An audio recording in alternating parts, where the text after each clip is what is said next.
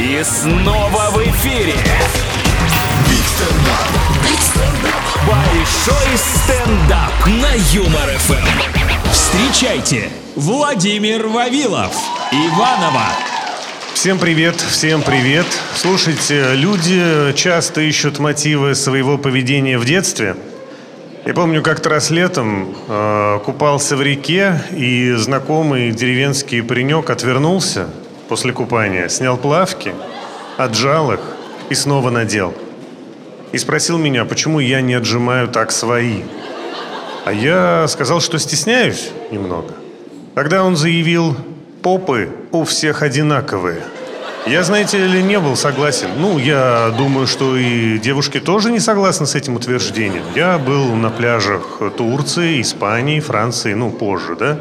Так вот, нигде девушки не отжимают плавки, просто сняв их и отвернувшись. Ну, пока они трезвые. Потом, я считаю, задницы не могут быть одинаковыми, понимаете?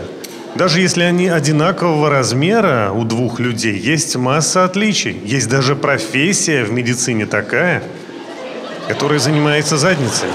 Нет, нет, нет, нет. Остановитесь, остановитесь, пожалуйста. Нет, это, это медсестра.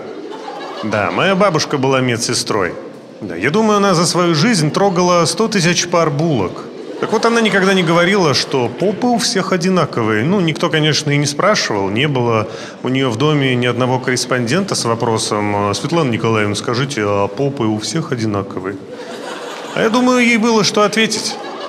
Если бы я знал в детстве, что она трогала 100 тысяч ягодиц, я, может быть, не разрешал бы ей обнимать меня и гладить по голове, и вообще дотрагиваться до деда попы у всех одинаковые. Я думаю, что это была попытка сбить меня с гетеросексуального пути.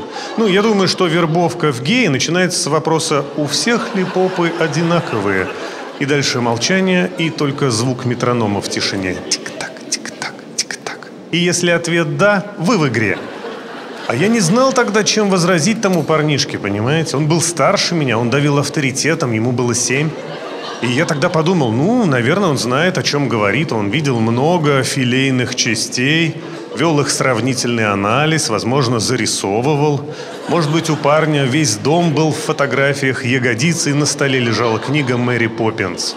Может быть, даже потом, в зрелом возрасте, этот паренек написал диссертацию на тему «Попы у всех одинаковые» и, когда дописывал финальную главу, выбросился из окна – когда случайно увидел по телевизору передачу про Ким Кардашьян из цикла канала Discovery «Суперсооружение».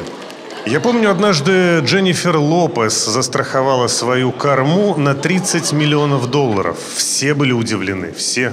Я думаю, она хотела застраховать ее на миллиард, понимаете? Но парень в страховой компании сказал, мы обычно страхуем задницы только на 30 миллионов. Почему? Потому что попы у всех одинаковые. Спасибо, вы отличная публика. Это большой стендап. Big stand-up. Big stand-up. На Юмор FM.